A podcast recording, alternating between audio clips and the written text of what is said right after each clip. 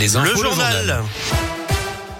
Commence par le trafic dans la région. Il est calme actuellement. On parle d'ailleurs des conditions de circulation. Pour le dernier week-end des vacances scolaires, ce sera calme hein, en Auvergne-Rhône-Alpes. Bison Futé prévoit du vert tout le week-end et dans les deux sens.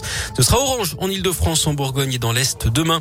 À la une, trois personnes activement recherchées par les gendarmes dans le Puy-de-Dôme. Elles sont soupçonnées d'avoir braqué un bar tabac à Châteauguay au nord de Clermont-Ferrand hier après-midi d'après la montagne. Avec une arme de poing, le visage en partie dissimulé par des masques chirurgicaux. Ils ont tenté de se faire remettre la caisse, mais ils ont été mis en fuite par la fille de la gérante de l'établissement. Ils ne sont repartis qu'avec quelques paquets de cigarettes. Un important dispositif a été déployé pour tenter de les retrouver avec notamment un hélicoptère, mais sans succès.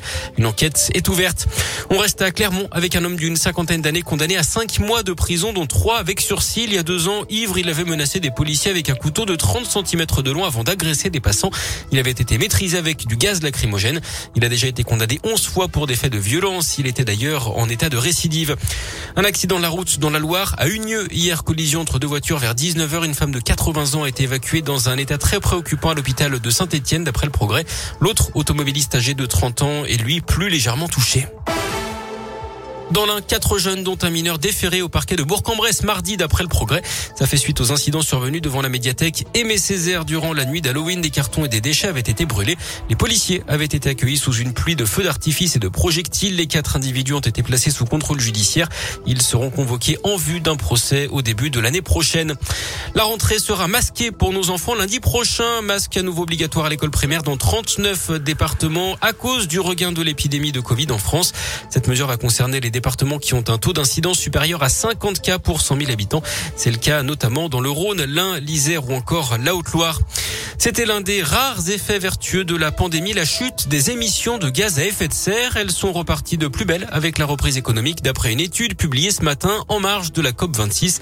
On se rapproche des niveaux d'avant Covid et on pourrait même frôler le record absolu de 2019 cette année. Du sport, du foot, je rappelle le match nul hier soir du PSG face à Leipzig, deux partout en Ligue des Champions. À suivre ce soir la Ligue Europa avec Lyon face au Sparta Prague à 18h45. À la même heure, Monaco affrontera le PSV à Eindhoven et puis Marseille jouera contre la Lazio Drome à 21h. Toujours en foot, Didier Deschamps dévoile à 14h sa liste pour les matchs contre le Kazakhstan et la Finlande, qualificative pour le mondial au Qatar.